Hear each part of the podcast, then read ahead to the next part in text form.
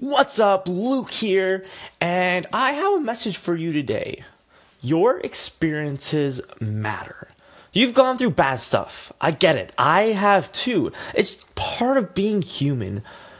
But the question isn't about entirely avoiding pain, but what to do with the pain you experience.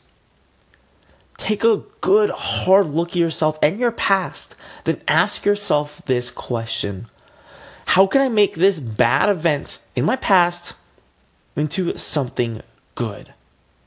This could be something as small as spilling coffee on yourself, or as big as suffering from a life altering disease or event. Regardless of the situation, you have the power to turn it into something good. Why do you think some people succeed through huge difficulties?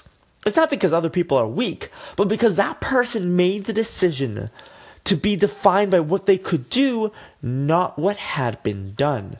Focus on the future, improve upon the past. That's my recipe of success. So, the question for you today is what experience can you share that will positively impact the world?